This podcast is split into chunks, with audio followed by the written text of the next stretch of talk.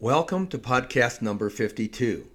Today's podcast is about sensations, sound, and taste. To start with, what you just heard was one of Chopin's greatest and most difficult preludes, number eight in F-sharp minor. What makes this piece great?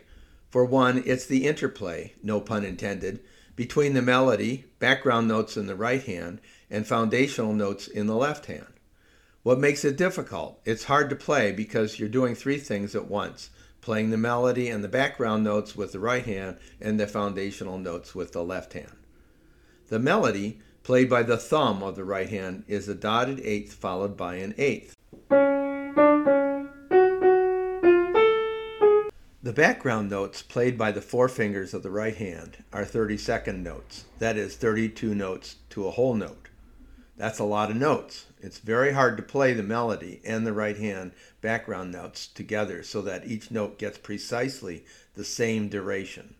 A piece like this takes years to learn because you have to build in the discipline of playing absolutely evenly.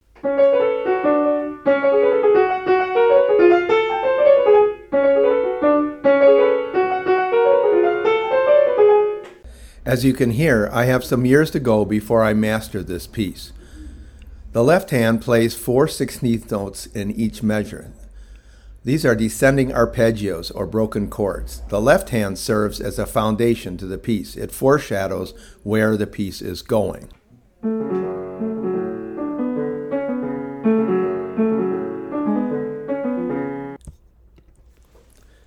It's complex, and that's what makes great music great.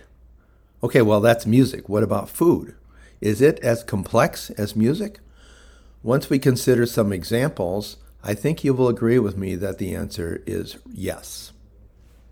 While music is comprised of sounds that are generated by vibrations and detected by a vibrating eardrum, which then shakes the cochlea's hairs that turn into electrical signals and are processed by the brain, food sensations are, are made out of something else. Food sensations are partly flavors, partly tastes, and partly textures. These are not vibrations, but they do end up as electrical signals, like all our sensations. Flavors are volatile chemicals that either travel through the nasal passages to an area at the top of the sinus called the olfactory region. The volatiles that are sniffed through the nose are called perinasal flavors, and the volatiles that travel to the olfactory regions by way of the throat is called retronasal flavor because it comes up the back way, up the back of the throat. There are two olfactory regions, each corresponding to one of two nares, the holes through which you sniff and breathe. Each olfactory region is about the size of a postage stamp and is made of neural cells that project into the region of the brain that processes aromas. There are several million of these neural cells in each of the regions, and when you smell something, they are excited when the molecules dissolved in the mucus lining bind with regions in the cell body of each neural cell.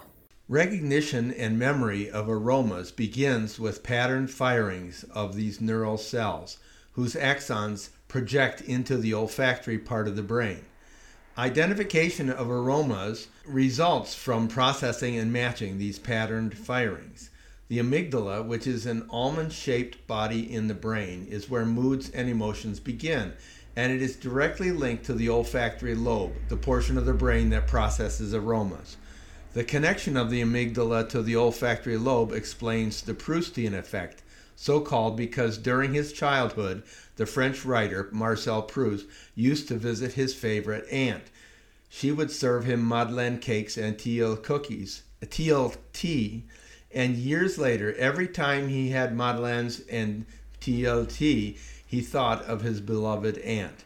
The connection between aroma and emotions is very powerful. Flavors are recognized mostly by the type and size of molecule.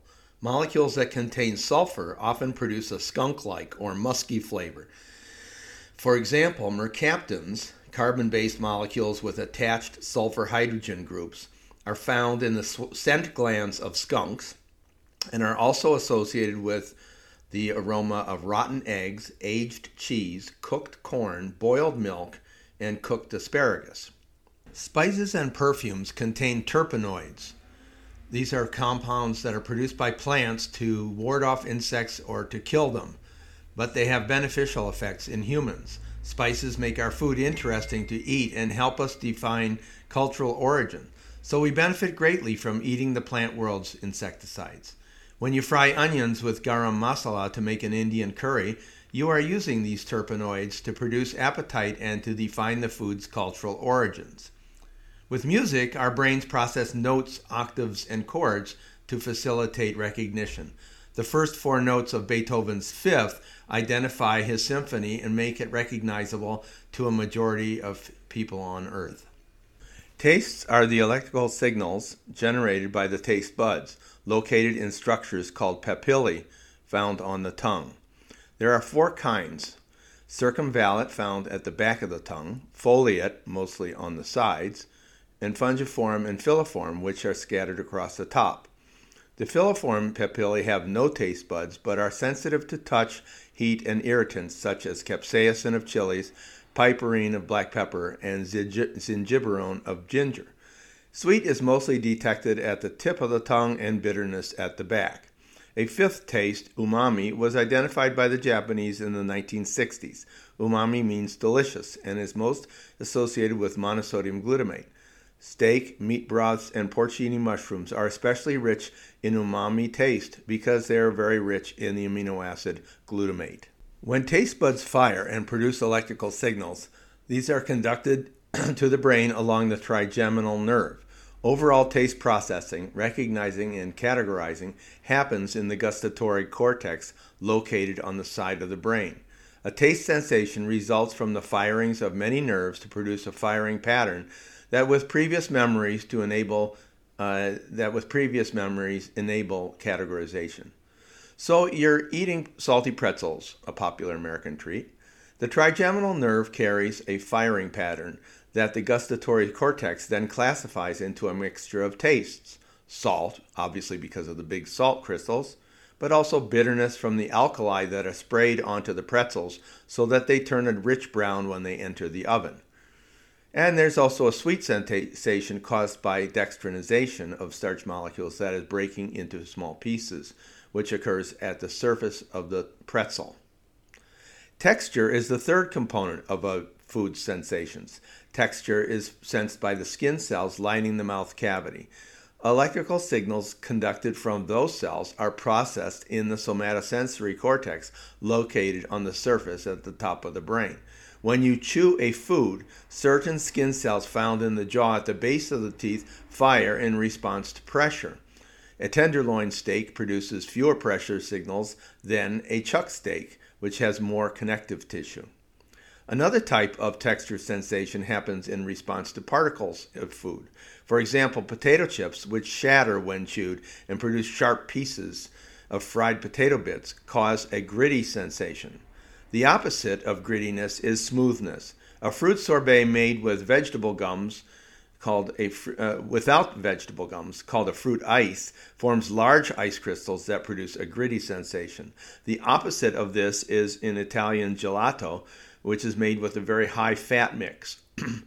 The fat globules of cr- cream inhibit the formation of large ice crystals, as do the milk proteins, and the walls of the mouth fire off smooth signals, which explains why gelatos are so popular. Speaking of smoothness and popularity, let's talk chocolate. When you bite into a chocolate bar, you of course get all three food sensations, flavors, tastes, and textures. All three add up to perception of quality. For most chocolate aficionados, the best chocolate is smooth and creamy. As it melts across the palate, one detects multiple flavors that food scientists refer to as notes, s- such as roasty notes, fruity notes, and nutty notes. Freshly made chocolate melts quickly, resulting in a sauce whose flavors and to- tastes are immediately apparent. The flavors of cocoa beans that confer nutty and fruity notes stem from aldehydes and ketones formed when alcohol produced from sugars present in the fruit surrounding the beans oxidize into acetic acid during the traditional six days of fermentation. Tastes include the saltiness of sodium chloride, the sweetness of residual sugars, as well as the sugar added during the grinding process, the tartness of acetic acid that forms during fermentation, and the bitterness of anthocyanins, which are mostly removed during fermentation. Grinding cocoa beans results in a fluid known as chocolate liquor. It is fluid because cocoa butter, which comprises more than fifty percent of the cocoa bean, melts. Suspended in the cocoa butter are particles of the seed's endosperm, containing starch granules and clumps of protein. The smaller these particles, the smoother and shinier the chocolate. To mold chocolate, you have to chill it lightly. As cocoa butter cools, the fat molecules produce crystals, of which there are five types, called types one through types five. Type five. Types one and two are liquid at a low temperature, below ninety-eight point six degrees Fahrenheit, human physiological temperature. As you continue to cool chocolate, types three and four begin to form, causing the chocolate to solidify. A freshly made bar consists mostly of crystal types three and four, which melt just above ninety-eight point six, cool enough to form a bar that melts in the mouth but not in the hands. As a chocolate bar ages, more and more of the threes and fours become crystal types five, type five, and the temperature at which the to- chocolate melts rises. Thus, young chocolate, recently made and full of crystal types three and four, melts rapidly in the mouth, releasing its gamut of flavors and tastes. Old chocolate, though, t- melts slowly, giving the bar a waxy texture and interfering with the release of flavors and notes. So mystery solved. Now you know why old chocolate doesn't melt in the mouth and why it tastes so bland. It's to prevent premature aging that uh, manufacturers add lecithin, which delays the transition from three to four to five.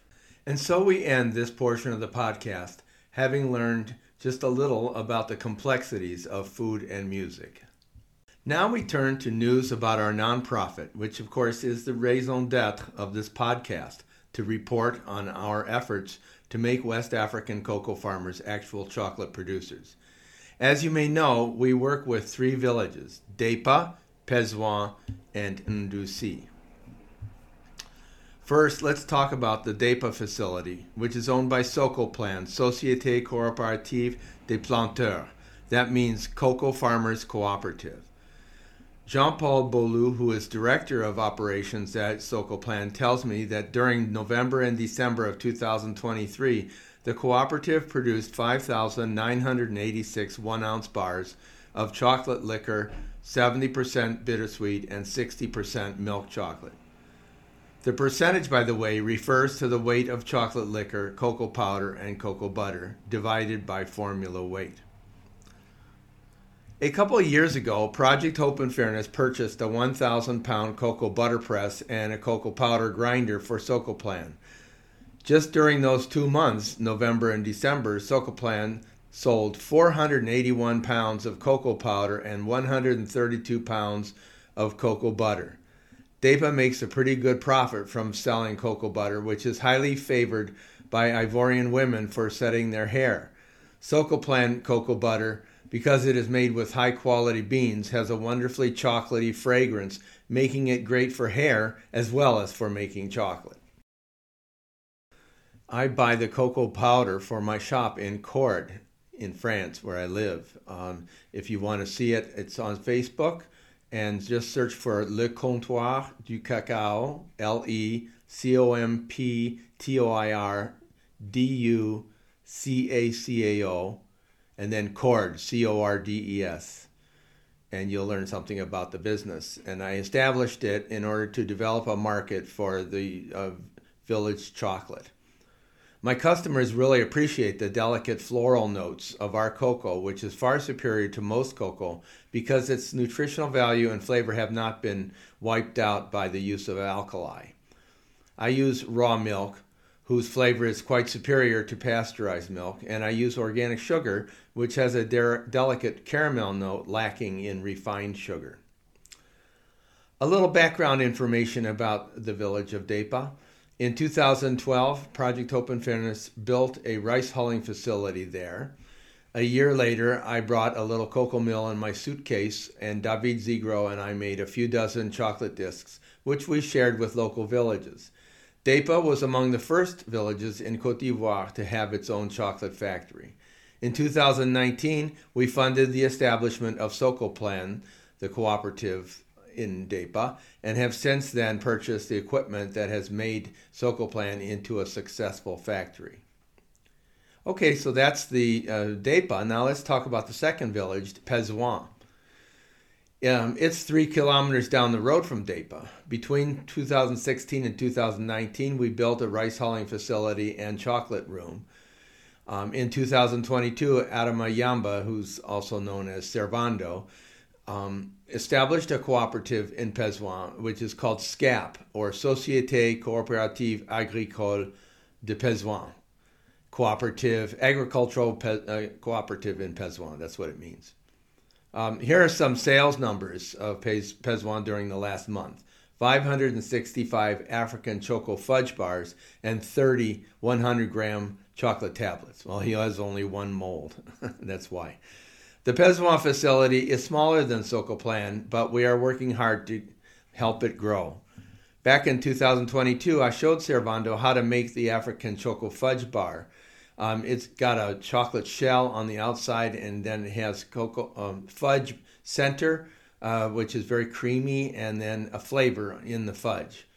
Um, I made P D Fs with pictures and text in French and sent them to him by WhatsApp. Uh, Servando's a really good student. He read the text, looked at the pictures, and he's been making delicious and beautiful chocolate bars ever since. On the P D Fs, I showed Servando how to candy orange peels, ginger, and pineapple. And uh, now with local fruits, he's making uh, five different chocolate fudge bars. He forms the chocolate shell by coating the chocolate mold, and then he um, lets it cool in the cooling room, and then he fills each cavity halfway with fudge and adds the flavor, which could be candied coconut, um, ginger, candied ginger, candied orange, Uh, peanuts with uh, his own peanut butter and vanilla cream. Now Servando and his crew are working on manufacturing candied cocoa beans as a snack to be manufactured in Pézoan and sold throughout the United States. Hopefully by the next podcast, I will have some exciting news about this product. Now let's talk about our third mini factory located in Ndoussi, that's N apostrophe D O U C I. It's a town of one hundred thousand, about ninety miles north of Abidjan, Ivory Coast's biggest city. We built the factory last June. It's run by O N G A S C A F, O N G A S C A F, A S C A F.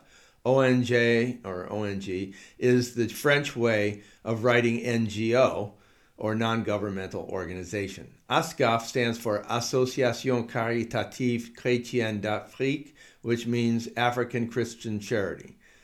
The president of ASCAF is Roger Courtois Niepo. I have known him since two thousand five, when he was running a school for several hundred boys orphaned when their parents were shot by guerrillas um, operating on the border between Ivory Coast and Liberia. At the time, Roger and I shared a common interest: how to rid the Ivorian cocoa business of the worst forms of child labor. Years later, Roger formed ASCAF, which is based in Abidjan. His N G O represents and defends women who do domestic work for wealthy families and are mistreated. ASCAF also runs a school for children of poor families. It's called Nadro La Source.